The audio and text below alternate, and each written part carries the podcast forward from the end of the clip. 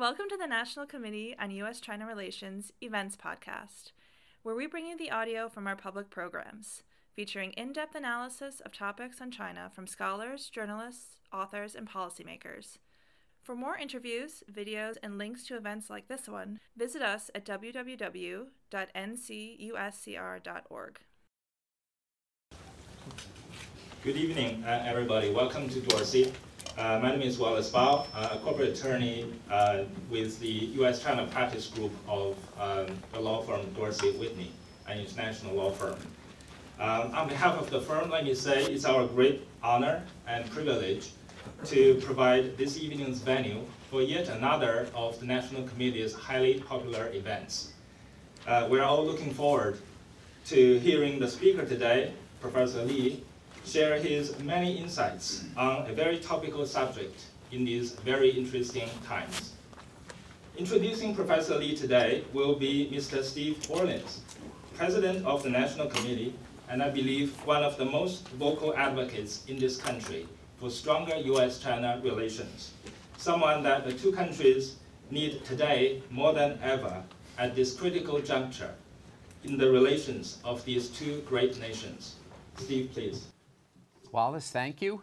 Um, this was originally scheduled to be done in our office, but we got such a huge turnout that we had to move it here, which is a testimony to the subject that you chose, that Professor, that Professor Li chose for the, his book.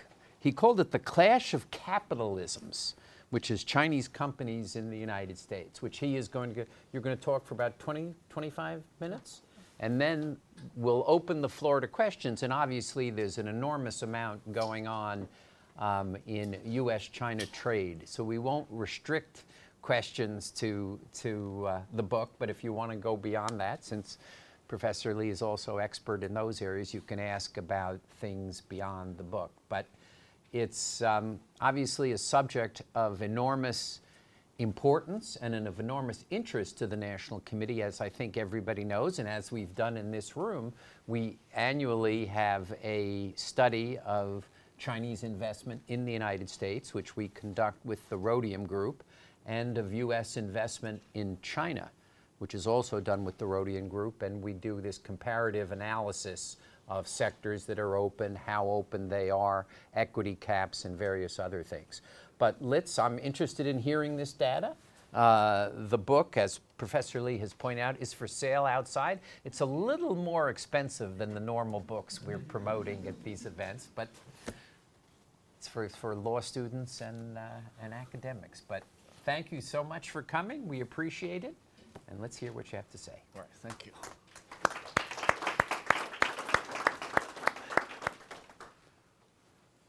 All right. Uh, First, thanks to Steve and, uh, and Margot and everyone else at the National Committee for hosting this talk. This is a great uh, platform for introducing this book and uh, also for discussing this uh, very important uh, and timely topic. And thanks for everyone uh, for being here. Um, so this book, um, I started working on it several years ago when, um, and entered into a collaboration with uh, China General uh, Chamber of Commerce in the U.S. and they started to collect uh, annual survey data and help them design the survey questions and and um, they publish um, annual um, survey report, and I get to use the data for my research. Mm -hmm. So it's a win-win situation. Um, so, I, oh, what are the questions that I tried to address in this book? Um, so first of all, the background. Um, once um, people started to observe a surge of Chinese as uh, outbound uh, direct investment, started to uh, a debate uh, started, and um, there are two opposing views. On the one hand, uh, people argue that um, Chinese investment should be welcomed just like investment from other countries um, the previous uh, administration was uh, took that attitude, uh, fully welcome Chinese investment um, in the U.S. Uh, on the other hand, um, there are um, people who are more skeptical. They argue that Chinese foreign investments actually bring Chinese problems domestic problems to their host countries. So we heard reports about uh, labor abuse by Chinese foreign investors, um, threats posed by Chinese companies investing in U.S. Um, uh, startups and uh, companies with sensitive technologies and whatnot. So the debate continued, but there has not been a systematic empirical research that explore the topic. More specifically, people haven't, scholars haven't really explored how Chinese companies adapt to US legal and regulatory institutions. And that's the topic of this book. All right, so uh, the book answers two questions. First, whether and how do Chinese companies in the US comply with US law? So ZTE should be a, a case that come up in mind. Uh, do most Chinese companies in the US behave like ZTE when they react to US laws and regulations? Uh, if, well, we hope the answer is no, um, but if no, um, then what, what are the differences? Um, and second, uh, also for, for most scholars, that's probably the more important question, the more interesting question, questions, whether ownership, ownership structure of Chinese companies, or Chinese investors, makes a difference. And there are a lot of Chinese investments in the U.S. Uh, uh, that were initiated by state-owned enterprises. Uh, something very from U.S. perspective, very strange and, and suspicious. So um, does ownership, ownership structure make a difference when it comes to Chinese companies' adaptation to U.S. institutions? Um, so, so Steve mentioned the, the Rhodium uh, uh, uh report each year conducted with uh, National Committee. It's very useful and very important uh, report um, it, it, collects data, uh, objective investment data each year, um, um, Chinese investment in the US. My uh, study approached the question from the other side of the coin. I look at how Chinese investors actually uh, uh, think or perceive of U.S. institutions, and I look at uh, companies uh, from this side and look at how they uh, are able or willing to um, comply with U.S. laws and regulations. And the, uh, the data comprises mainly of uh, survey data over three years. Um, so um, I um, normally uh, introduce uh, the Gen China General Chamber of Commerce. Um, uh, just because of time constraints, I'll just say um, this is the most prominent uh, business association of Chinese companies in the US, and uh, almost all sizable Chinese companies are members of this uh, organization. So this data set is very informative and uh, uh, quite comprehensive. So that serves the purpose of this research pretty well. And um, so this chart just shows you that the membership is very diverse um, and the location of their investments quite uh, uh, evenly uh, distributed. Um, see different California, New York, Illinois, and Texas are major destinations for Chinese investments. All right, so um, this is my main analytical framework.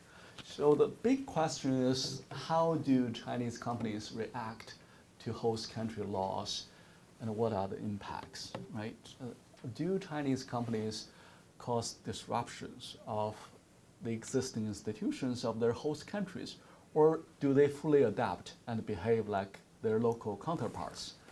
So here's, I, I propose a two-step analysis. The first step, you need to look at the institutional distance between China and the EU and the U.S. in a specific subject, ma subject matter area. And on that, um, you need to look at not only the formal law dis, uh, differences between China and the US, you also need to look at how laws are enforced in the US versus China. And if the distance is very small, then the Chinese companies simply by behaving just like what they did in China will not cause any disruption to the U.S. to the existing U.S. institution in that specific area. But if the gap is large, then you have to move on to the second step, and you have to ask two questions: whether the Chinese companies have the, both the desire and the ability to adapt to the host country institution. And if the answer to both is yes, then the Chinese company will behave just like their local counterparts. There will be no major disruption to the institution, to the, to the specific US institution. So this all sounds very um, abstract and general, and I'll get to, to the details in a minute. But this is the general analytical framework. It should be applied to all the, uh, all, all analysis of Chinese uh, companies' adaptation to U.S. institutions. All right, so uh, first we start with institutional distance. So um, right now the literature uh, has used this term in very broad sense. So you, um, you know, the, the existing studies argue that there's a huge institutional distance between China and the U.S. because the U.S. is a rule of law system, China is a rule by law system, and the U.S. is democracy. China is also a terror regime. Uh, the U.S. is liberal market capitalism. China is either a crony capitalism or uh, a state uh, capitalism and whatnot. But those are arguments too broad. We need to take a, I argue, we need to take a more nuanced approach. When we talk about Chinese companies' compliance with US laws, we have to look at laws in different areas. For example, in certain areas, legal transplants uh, basically uh, transformed the Chinese legal system in ways uh, so that we observe a convergence. For example, Chinese antitrust law, contract law, IP law, they all look very much similar to US laws in those areas. Of course, there are differences, but if you look at IP law and antitrust law, uh, you see the fundamental principles of the Chinese laws resemble what you see here in the US. So in those areas, uh, there are not significant institutional dissidences. So if Chinese companies are familiar with uh, Chinese IP law, contract law, when they engage in contractual compliance or compliance with US IP law, at least at the formal compliance level, there will be not much, uh, uh, there's, there will be not uh, many challenges. But of course, the second uh, uh, uh, layer of the analysis, law enforcement distance, that's in certain areas can be, can be wide, right? IP law is a, is a good example in China even though the IP law on the book resembles uh, US IP law, its enforcement still lags way behind uh, US, uh, the US uh, enforcement of, of IP law. So I have to uh, speed up a little bit. The, so that's the first step analysis. You look at institutional distance. The second step um, I break it up into different uh, sub-level analyses. Uh, analysis. First, uh, um, the desire to adapt, right? The desire to adapt, uh, again, is an abstract and broad concept. I look at two questions. One, investment motives, right? Um, for that, I asked whether the Chinese investors uh, invest in the U.S. for commercial purpose uh, or home state policy, well, whether their investment is driven by home state policy. On the other hand, I ask how, whether they are committed to long-term investment in the U.S. And if yes, uh, the answer is yes to both questions, then uh, Chinese investors would demonstrate a very strong desire to adapt and act like uh, U.S. companies. They want to behave uh, just like their local uh, counterparts. Um, they want to settle down. Um, but if the answer is no, then there will be a, a, a, you, you will probably see weak uh, desire to, to adapt um, to U.S. institutions. And then the perceptions of host state institutions this is from the, uh, the vast literature about uh, legal compliance, right? Uh, there's compliance is not only driven by cost, uh, rational cost benefit analysis, it also uh, uh, correlates with people's perception of the institution. If a, a, citizen perceive an institution to be illegitimate, they will resist compliance. So the question is, do Chinese investors perceive U.S. institutions as legitimate or not? All right, so um, for the second leg of the analysis, the ability to adapt, uh, ask two different questions. One is allocation of decision-making power, whether compliance decisions are made locally or by managers in headquarters in Beijing. That makes a huge difference, right? Uh, if you want to make efficient, effective decisions, uh, compliance decisions, you want local managers with first-hand knowledge, with uh, a, a better understanding of the local institutions to be making the decisions, not the Chinese headquarters.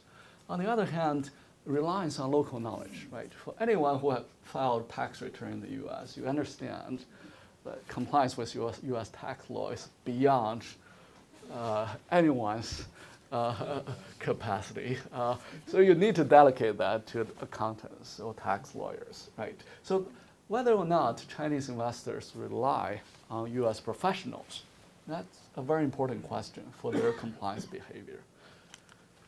All right, so um, those are the questions that we have to address before we understand the compliance behavior, uh, behavior of Chinese companies in the US. So um, um, on the general first, first question, first level of the analysis, uh, institutional distance between China and the US, I, I made some broad uh, uh, arguments. Uh, generally speaking, the institutional gap is huge especially at the law enforcement level, but it varies across different areas. And this is uh, uh, uh data from 2016 survey. So we asked specifically how about the legal and compliance costs incurred by Chinese investors in the U.S. Uh, as you can see, as you can see, um, most of the Chinese investors consider their compliance cost in the US to be much higher or higher than their compliance cost in China, which is not surprising at all, right? Um, and the desire to adapt to U.S. institutions. Um, so, uh, with two questions, remember, uh, one is investment uh, motives, the other is uh, short-term or long-term commitment to U.S. Uh, operations. So, um, as you can see, most of them are here for commercial reasons. Uh, some uh, companies report that uh, Chinese government policy play a major role in their decision, but they are also here, uh, most of them here to explore market, to acquire advanced uh, technology, to enhance their international brand recognition, and etc. And their perceptions of U.S. institutions uh, is highly positive. This actually, to me, I, I find this a little surprising. Um, so, but, but um, this is, it is what it is. Uh, most Chinese managers here in the US perceive of US uh, institutions in a highly positive light. This is before Trump. So uh, I don't know. I have, we have the 2018 data. I haven't really uh, got the time to, to statistically analyze, uh, analyze the data, but I, am sure uh, it will be, become less positive. But uh, based on past data, uh, Chinese managers think highly of US institutions in all areas, political institutions, legal institutions, economic institutions. So um, they really love the US system. Um, with regard to ability to adapt, um, the, uh, well, the finding is mixed, right? Uh, well, we, we asked uh, how the Chinese companies allocate their decision-making power regarding personnel matters. And uh, you, you see that Chinese headquarters retain significant control over the appointment of senior managers. But when it comes to mid-level managers, they delegate uh, to a great extent to local local managers. So uh, again, uh, you know, I should I should mention this uh, at the outset. Um, this is empirical study, so I don't have a yes, no answer to most questions. What I have is a distribution. So uh, most of the findings pre present a mixed picture, um, but that's the point I want to make. It is there's no clear answer to the ZTE question, whether every Chinese company is like ZTE. Uh, the answer is no. And there's a significant intercompany variations and also variations across different, across different compliance areas, as I, was, uh, I will show you in a minute. All right, um, um, decision, uh, this just very briefly shows you the decision, how decision uh, making power is allocated when it comes to compliance issues.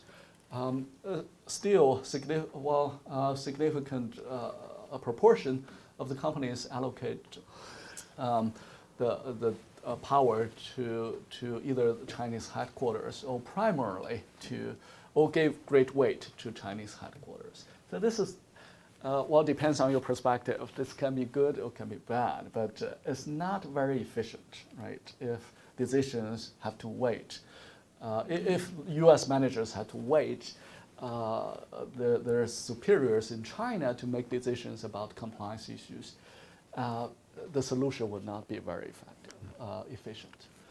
And uh, why come, uh, well, another question is reliance on local professionals. So we, we, have, we break down that question into different sub-questions. So this is about in-house counsel. Um, you can see the distribution is quite even. So uh, some companies have in-house counsel, some don't. Uh, to lawyers uh, and law scholars, the, the second um, the, the second bar from the right is, is quite interesting. Uh, you don't see that in US companies. Because US companies, when we, when, when we talk about in-house counsel, they, they understand in-house counsel to be lawyers, right? But for Chinese companies, some of their in-house counsels do not have the license to practice law in the US. So in a separate project, I, will answer that question. But uh, uh, here, this is something uh, with uh, Chinese uh, characteristics. So, so your assumption here is that the, the in-house counsel is brought from China? No, well, uh, they should be, well, they should be. Could it be a local, it could be a local qualified counsel? Yeah, it, it, could be a Chinese. Actually, most of them are Chinese, but they got their either LLM here or a JD here, and they got licensed, uh, they became a licensed, uh, licensed lawyer in the U.S. But still, uh, many so you're them, distinguishing between using outside counsel who's qualified in the United States and in-house counsel who's qualified in the United States? Uh, no, actually, I asked both questions. This is just the first question. I see. Yeah, the second question is, uh, um, well, this is compliance, whether they have full-time compliance officers. So, so another uh, part of the general, broader question. Um, uh, well, there's the there's another chart, uh, probably not included. How often they use, uh, actually, is, uh, how often they use U.S. lawyers. Most of them, uh, the vast majority have used U.S. lawyers. many of them use U.S. lawyers frequently. And I, I will use, I'll, I'll, analyze that question statistically in a minute. So um, in general, this is again a still a, a general comparison, a general analysis. So institutional gaps exist but uh, Chinese companies demonstrate a strong desire to adapt, but their ability to do it uh, may be hampered uh, if, if, compliance uh, requires major decisions. So the second question, is whether state ownership, whether ownership structure of Chinese investors matter. Um, first, institutional distance. Uh, as you, many of you know, in some areas, very limited areas, uh, state ownership is a salient matter. But uh, for most U.S. laws, um, ownership uh, structure is not really a concern. Um, so, so the uh, institutional distances may, well, state ownership may be an important factor in areas where it is a salient factor, but uh, otherwise it shouldn't. Um, uh, when it comes to the desire to adapt to the US, US institutions, well, we, we look at um, investment motives, right? Um, and here, there's significant evidence that uh, state-owned enterprises are more likely to invest in the U.S. because of um, uh, uh, government policies. Um, And uh, when it comes to the question about short-term or long-term commitment, um, SOEs are less likely to reinvest their profit in the U.S., which suggests that they may be less likely to be long-term investment, uh, uh, investment investors in the U.S. So if you combine both findings, uh, there's suggestive evidence that SOEs may not be as willing to adapt to US, US institutions as private Chinese companies. And the question about perceptions of US institutions, um, I run uh, numerous uh, analysis, regression analysis, but I find no systematic uh, significant uh, coefficients. So what does that say? Well, in English, that means it is highly idiosyncratic, right? Whether a Chinese manager likes the U.S. institutions or not totally depends on the personal experience. Whether the person is educated in the U.S., whether the uh, person has, how long the person has spent in the U.S. working or studying or living, it's totally idiosyncratic. It's nothing to do. Uh, you find no systematic factor explaining the variations. The ability to adapt. All right. Um, here, state ownership. Uh, well, first, allocation of decision-making power. So I find a significant and robust uh, finding that state-owned enterprises tend to have a vertical control of their U.S. operations. What does that mean? That means when, if you have a state-owned investor in the U.S.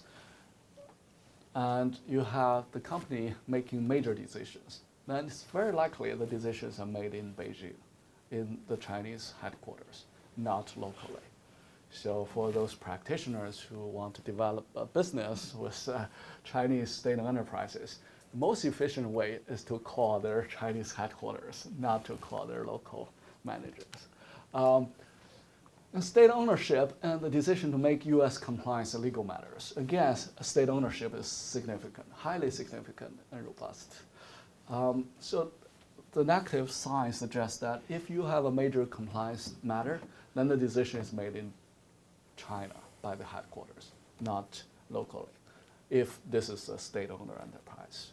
Um, and the use of local professionals, when it comes to um, the use of uh, U.S. lawyers, accountants, consultants, there's really no difference. Uh, state ownership doesn't matter. It seems that SOEs, state-owned enterprises, rely on U.S. lawyers to the same extent as private Chinese companies. How am I doing on time? About four more minutes. Four more minutes. also, I have to speed up. Um, so here, uh, I, I, briefly refer, uh, mention this uh, question. So how frequent do Chinese companies use U.S. lawyers? Does ownership matter? No. Um, they, uh, the only uh, factor that, that's significant consistently is the size of their U.S. investments. So large Chinese uh, companies uh, in the U.S. tend to rely more frequently on U.S. lawyers, uh, which is totally intuitive, right? And the state ownership doesn't uh, play a role here.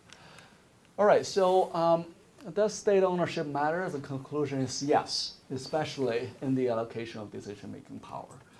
Um, so if everything else equal, then compl if compliance involves major, major decisions, then state-owned Chinese companies may not react as effectively as private companies in the U.S., uh, Chinese private companies in the U.S.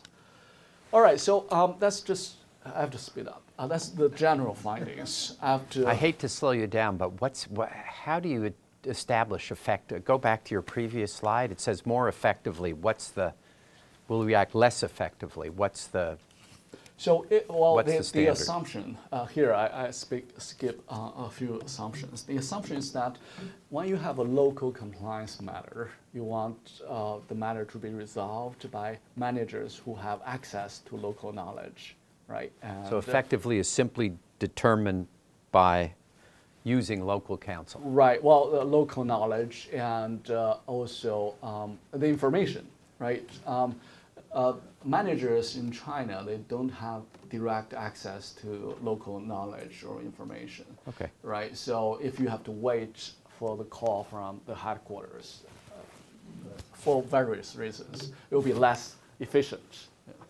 Um, Maybe more effective, but less efficient. less. Eff- oh yeah. There's some multinationals who might disagree. Right. So Andy so, knows. Again, this is you know, um, uh, I, mo- basically I present the data. I, I all the conclusions here are suggestive.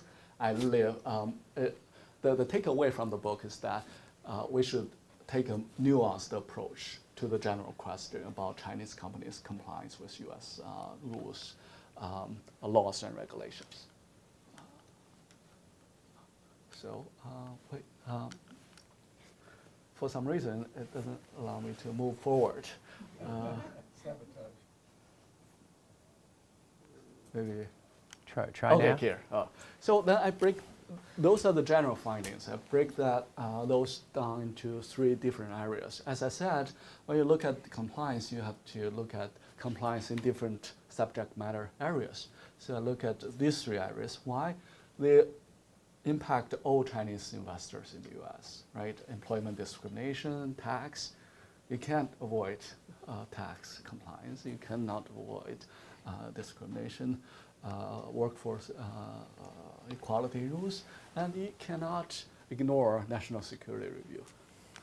Um, so here is a general position uh, they occupy on this chart. So the three dimensions, the institutional distance, ability to adapt, desire to adapt. So you can hear, uh, you can look at CFIUS. Um, I compare CFIUS with uh, employment discrimination. So CFIUS, uh, the institutional distance in that subject matter area is enormous. Why?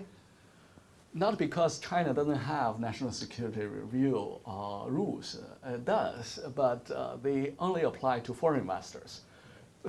Chinese in, uh, companies never have to worry about uh, national security review regulation in China, but when they come to the U.S., they have to consider this risk. So that's why the institutional distance is enormous, from zero to 100. Uh, employment discrimination is different. While uh, China has already implemented a comprehensive uh, uh, law against uh, uh, employment discrimination, it's borrowed um, primarily from the European rules. Uh, so, uh, in principle, it's very similar. Actually, in certain areas, more comprehensive than U.S. Uh, employment discrimination laws. So, um, at least, well, well of course, uh, the laws are not perfectly enforced in China. So on that aspect, there's huge gap. But every Chinese companies, when they invest in the U.S., from day one they know that discriminating against uh, uh, employees of uh, minority, uh, uh, of ethnic minority, uh, uh, based on gender, based on race, will be illegal. They all know that. So that's why the institutional distance in that area is not that significant, and taxes uh, somewhere in between. Um, well, and uh, a, desire and ability to adapt. Um, so we, will look at uh, some data to, to figure that out. Uh, first, the tax. Um, so I, you know, um, this is before Trump administration uh, did uh, or reformed the U.S. tax system. Uh, he did uh, that's, uh, he, he deserves credit for that. I, I teach tax at uh, at the law school, so uh, it's just a pain in the neck to study U.S. tax law. Not to you know, I can understand how much you hate it. Um, so. Um, all Chinese managers, most of them perceive U.S. tax law to be heavier, actually. So this uh, is a little counterintuitive because we all know Cao Dewang talked about how heavy Chinese tax uh, uh, had been and how much he loved U.S. tax system. Uh, doesn't, the, the idea is not shared by most uh, Chinese managers. And more surprisingly, um, they uh, find the U.S. tax system to be more rational, uh, quite a few of them consider U.S. tax system to be more rational. I, first, uh, I, I, couldn't understand them. I think they, they're crazy. Um, but, you know, uh, on, on second thought, I, I think it makes sense. Um, at least this, you know, there, you consult a lawyer, and lawyer give you a, a answer. But in China, sometimes um, you have to call um, 税务总局 or 地税局 to, and the answer may vary from different agents you call. So maybe they like the law-based system more on the uh, agency-based system.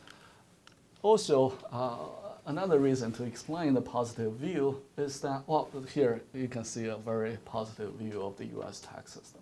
Another reason to explain is that they don't really do the work they rely heavily on tax professionals, which is not surprising, right? 90% um, of them delegate the work to, to accountants. And those who don't, I looked at the companies. They are large companies who probably have already set up uh, uh, internal accounting uh, capacity. They are able to handle the matters uh, internally.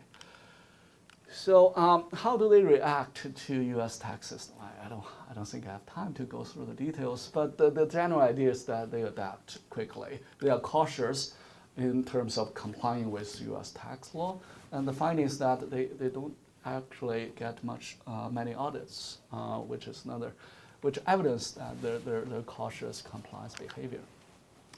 And effect of ownership, no.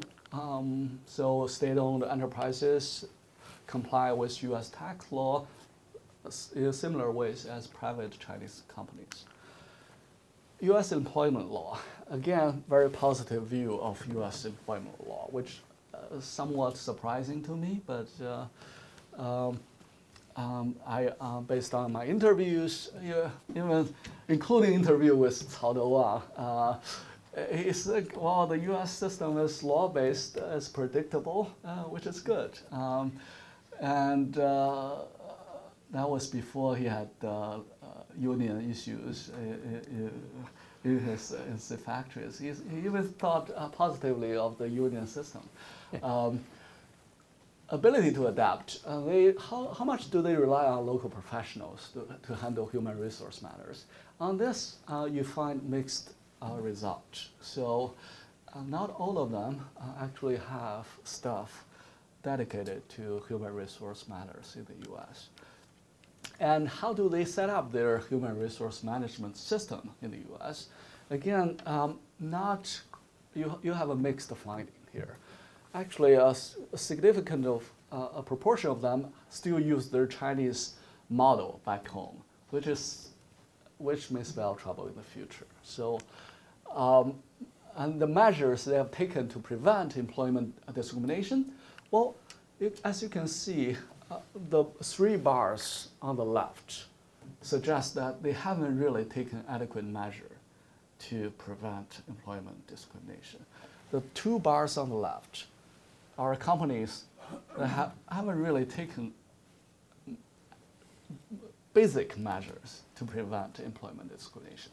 So in this area, I would argue that even though, well, for the time being, many of them haven't really had much trouble with employment discrimination.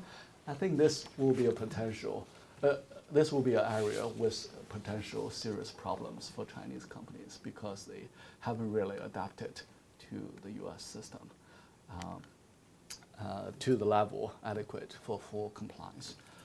Um, the effect of state ownership in this area, not significant.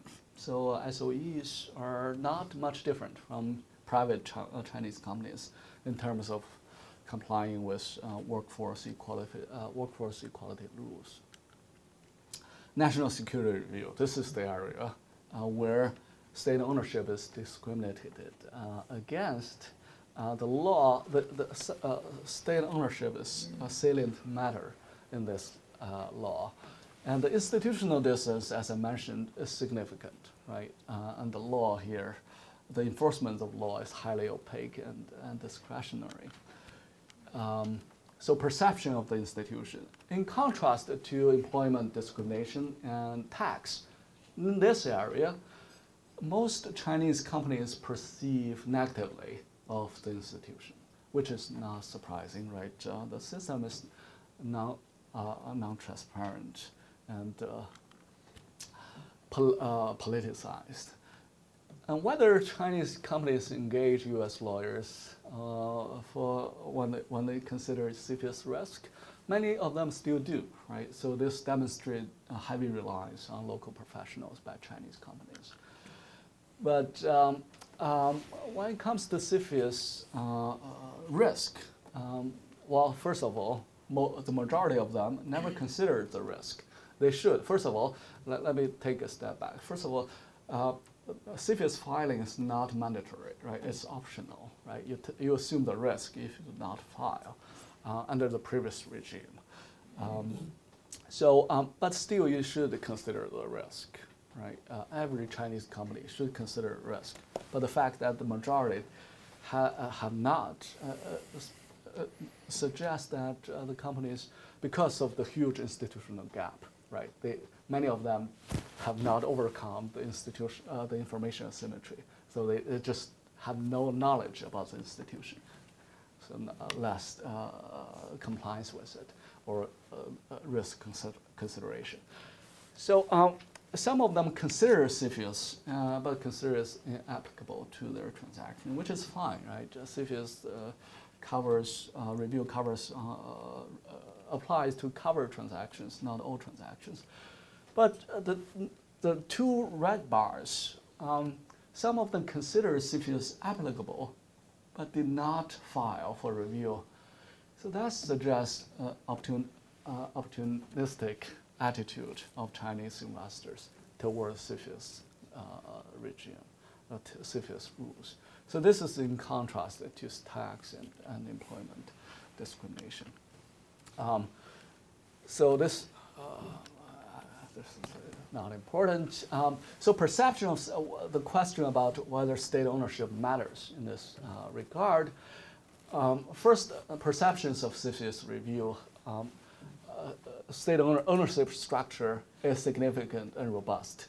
So that means if you have a Chinese investor, a state-owned investor, more likely to consider this uh, system uh, to, to view the system in a negative light, uh, which makes perfect sense that they are victim to this system.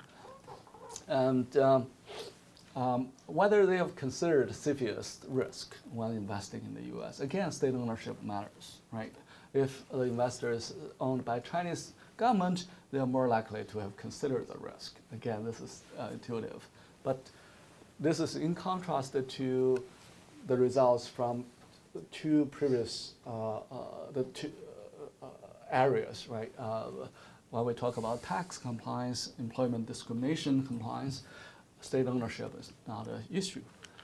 Um, when it comes to actual filing with CFIUS, state ownership is no longer an uh, issue, which um, uh, how to explain this? Well, uh, it explains it by how the rule is, uh, how the law is enforced, right? Uh, state ownership is simply a consideration. Uh, in the end, uh, CFIUS consider the actual national security threat. So if you have a company that's, even though state-owned, but uh, invest in non-sensitive uh, sectors, then there's really no need to file CFIUS review uh, before the investment. So conclusion, um, reactions of Chinese companies to U.S. legal institutions. In general, I think Chinese, again, you know, you can draw different conclusions from the empirical findings, but I would argue that most Chinese companies are quite adaptive to U.S. institutions. Um, because uh, in many areas, the institutional gap between China and the U.S. is not that significant um, because of decades of legal transplants, uh, globalization of information, uh, and whatnot. So um, Chinese business elites hold very positive views of U.S. institutions. This again before Trump, um, so we don't know. Um, so they, they perceive very positively of U.S. institutions enabling free market capitalism and most are committed to long-term investment in the U.S. They, they really want to become uh, model corporate citizens in the, in the States if given the chance. and they rely heavily on local, local professionals. This is good news for lawyers and accountants here. Um, but their adaptation varies across different subject matter areas, right? We see uh, uh, the variation across tax, CFIUS review, and uh, employment discrimination. State ownership matters, makes a difference, especially in cases where compliance requires constant localized decision making on issues of significance. If that's the case, then state owned enterprises may not be as effective or as efficient as private Chinese companies in the US. So uh, those are like a lot of findings. Well, thank you for your paper.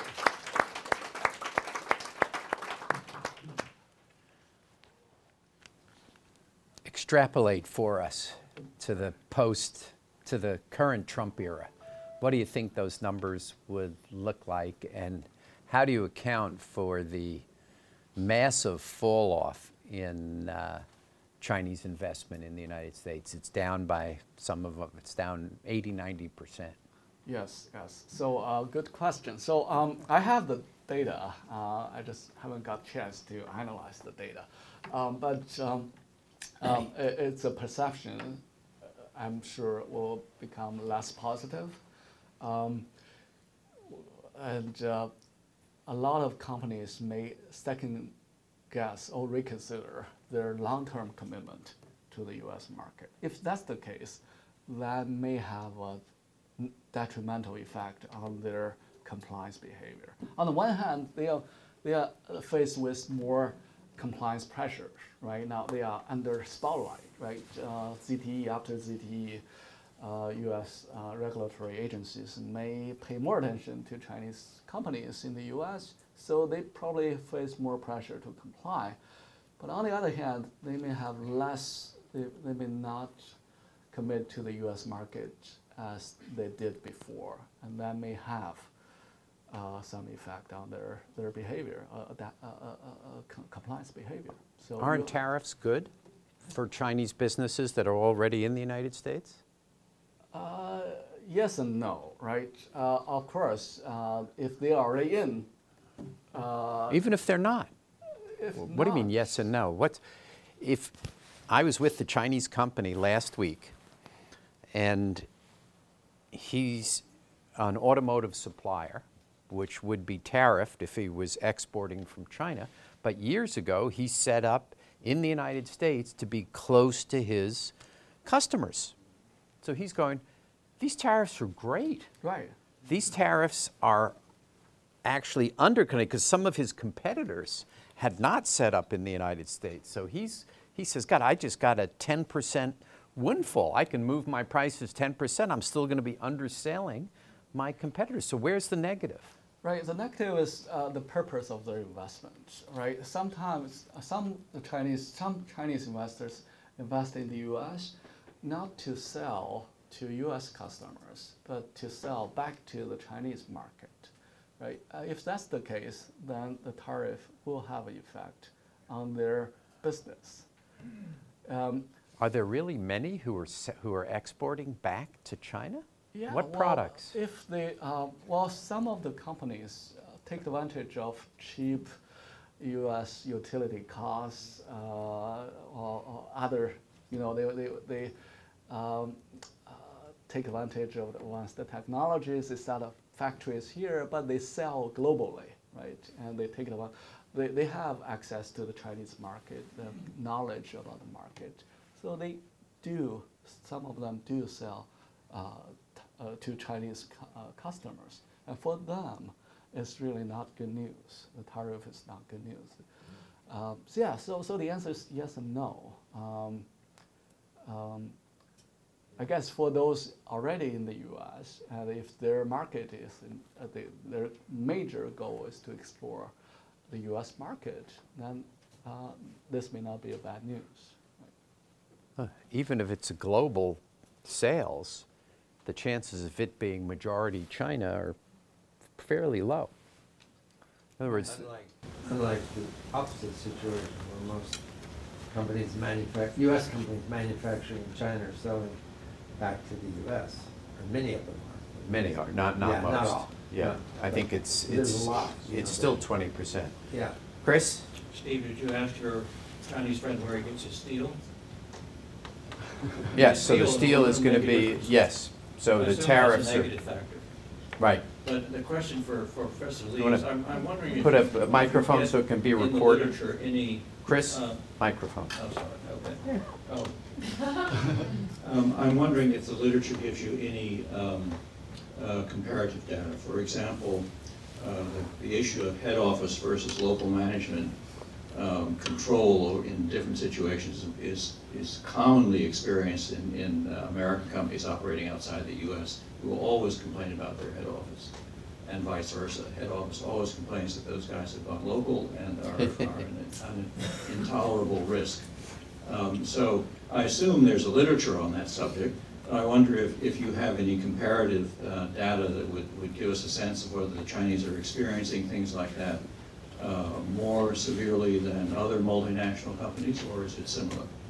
Right. Uh, yeah, I, I agree. There's a huge literature on that. Uh, you know, the general rule of thumb is that uh, when it comes to compliance, uh, you know, the, the headquarters is always more concerned about uh, risk, right? Risk control. So normally, uh, local managers will, would uh, uh, have to um, comply. Well, will have to uh, submit uh, the, the compliance decisions to the general compliance office in the headquarters. That's universal, right? Uh, but uh, uh, I, I haven't done any comparative study on that topic. It will be interesting to do in the future. Um, but here, what I found in this study is that uh, on- on compliance, you have a difference between private companies, private Chinese companies, and state-owned Chinese companies. So that alone suggests that even if in the future we compare uh, Chinese companies with U.S. companies, we probably need to take ownership structure into consideration. Yeah, but that's a good point. I mean, there's, you know, this is only the first step in like a long-term, uh, multiple projects, and the comparative studies will be very interesting and enlightening. Yeah. Andy, Yes. uh, microphone right there. We're very efficient. Um, I want to ask it sort of a more general question, because I was really intrigued by the title of your book and the title of this presentation. And so, um, what capitalisms are clashing? I mean, if you, you referred in, in there to um, free market capitalism, and I assume that's the one that's here in the US.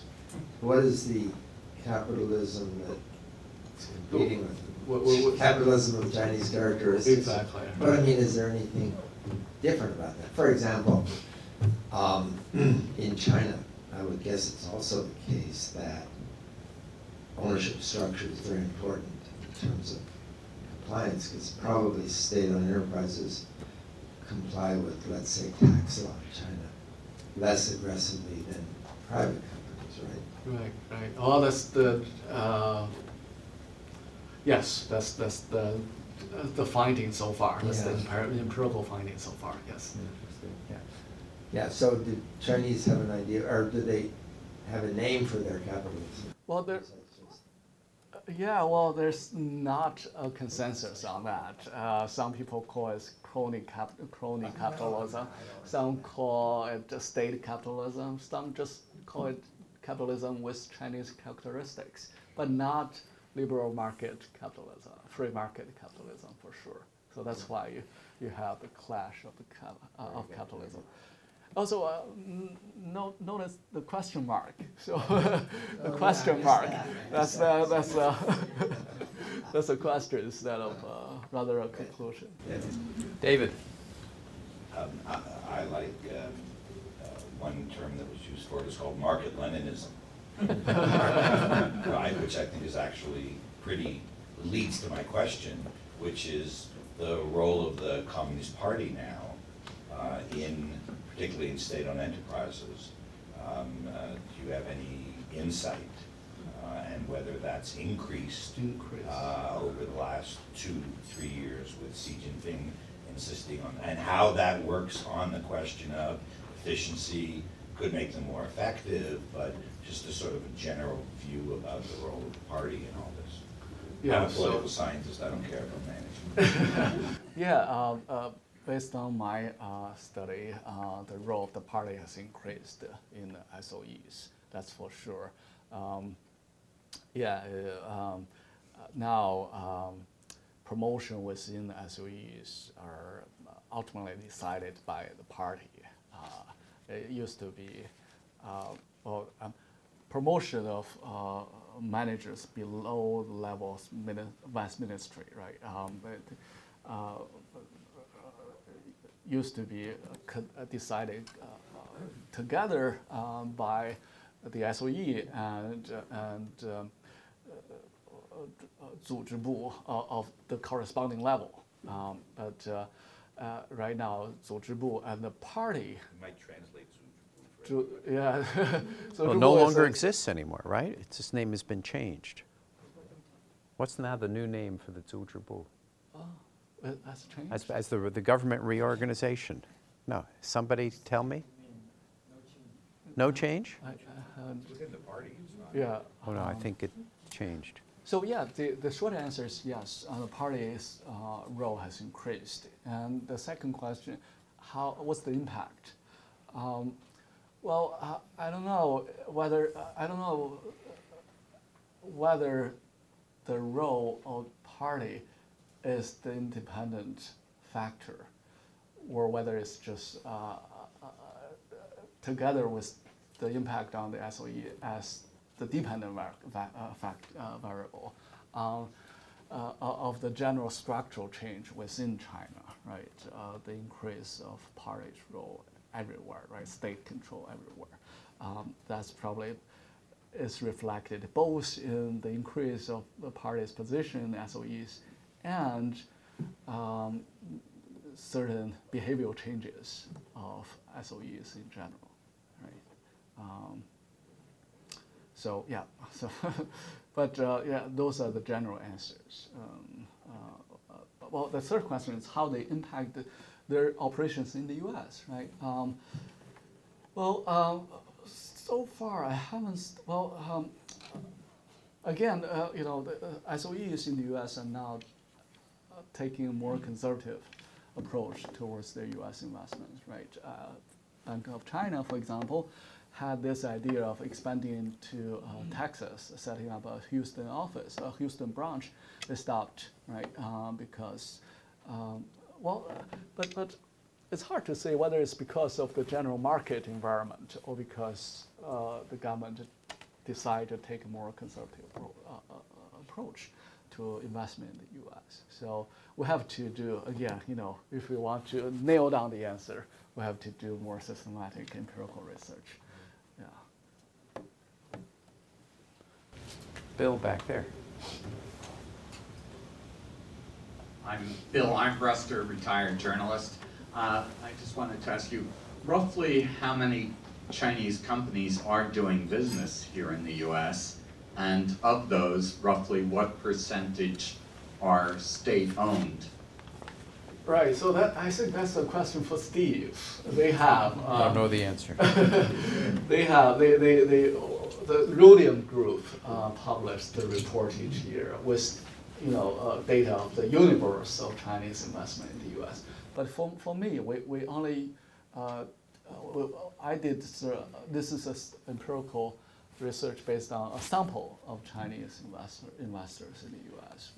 Well, we don't know. Uh, we don't know the universe. We don't know the, the population. So um, because it's hard to define, right? If you define Chinese investment in, the U.S. broadly, then a lot of Chinese uh, individuals have set up uh, businesses in the U.S. Many of them do it in order to get a green card, uh, right? And uh, many of them just uh, uh, do it to, to diversify their investment portfolio. So if you define it, uh, the term broadly, then there can be thousands, thousands of that.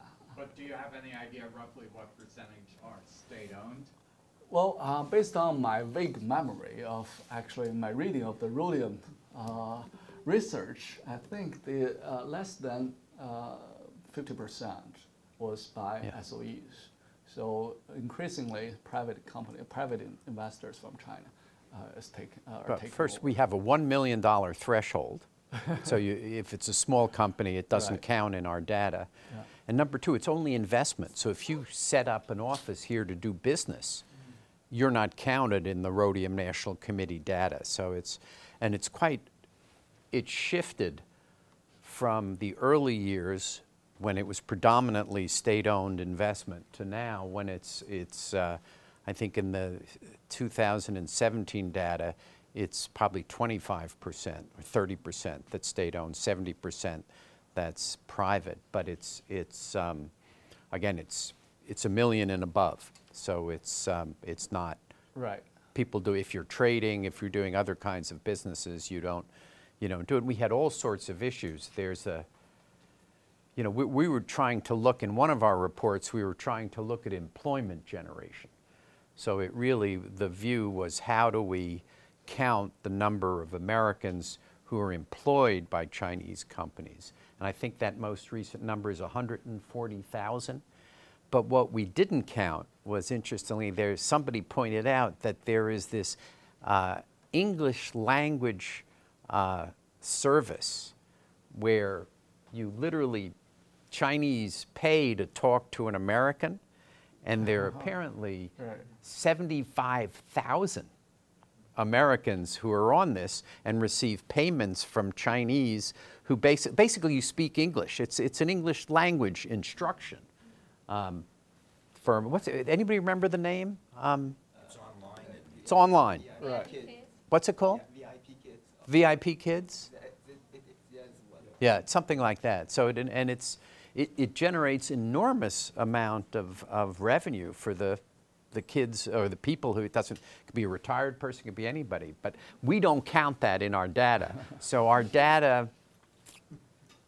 I, well, I think it's the best data available, but it's not perfect. Right. Last question. Yep. Thank you very much for your talk. I was wondering if you could walk us through how a lawyer would advise Chinese investors on whether or not to do the CFIUS filing, um, and how this kind of uh, actual security threat is kind of uh, assessed by a lawyer trying to give the best advice to clients, and how that, you know, whether it's private investors or state-owned investment company, Right. and how that might be changing. Well, Paul here is actually the expert on that. Uh, Paul. Uh, yeah. So, um, but I, I can just give you like a, a bird view uh, answer to that. Um, uh, basically, um, uh, so lawyers consider several factors. One, whether the ownership structure of the Chinese investor, if it's a SOE, they will be more uh, cautious, right? Uh, that's, a, that's a major consideration for CFIUS. Or And so- cautious in what way? Oh, they, they will more likely advise the Chinese investor to file, to consider, at least consider CFIUS risk more seriously. And second, um, the type of investment, right? If it, wh- which, which sector is the Chinese company invests. Um, some sectors are more sensitive than others. Uh, if a company, even if state-owned, invest in a textile factory in North Carolina, there's no need uh, for CFIUS review. But if uh, investing in a high-tech company, a startup high-tech company, uh, then yeah, well, CFIUS filing is probably uh, necessary. And the third, well, location, right? Whether the invest the target is located near a military facility or not, uh, or whether it touches on uh, infrastructure, critical infrastructure. Those are the considerations. There's a long list, right? Um, and Paul, The- the- Yeah. The the whole landscape changed recently. in August. want to take the mic? The whole landscape changed in August with the enactment of, what's the acronym, is FIRRMA. And uh, the key issue is national security activities such as, and and that's defined as in, uh, dealing with critical infrastructure or critical technology or person-sensitive data. And those concepts have existed before, but they're clearly going to be expanded. The other thing that the law did was dealt with minority investments and other greenfield investments. So it's been broadened significantly.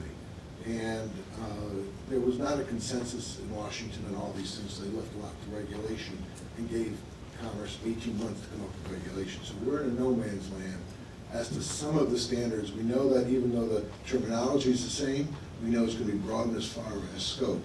But how do you go about determining those things? You look at, there's questionnaires uh, that you hand out, you look at the backgrounds that things mentioned, you look at location, you look at on the acquirers, on the acquiring company side, all the activity, you know, what they do, whether they have government contracts, uh, and then you have to make a determination whether any of the stuff fall, it is a national security activity.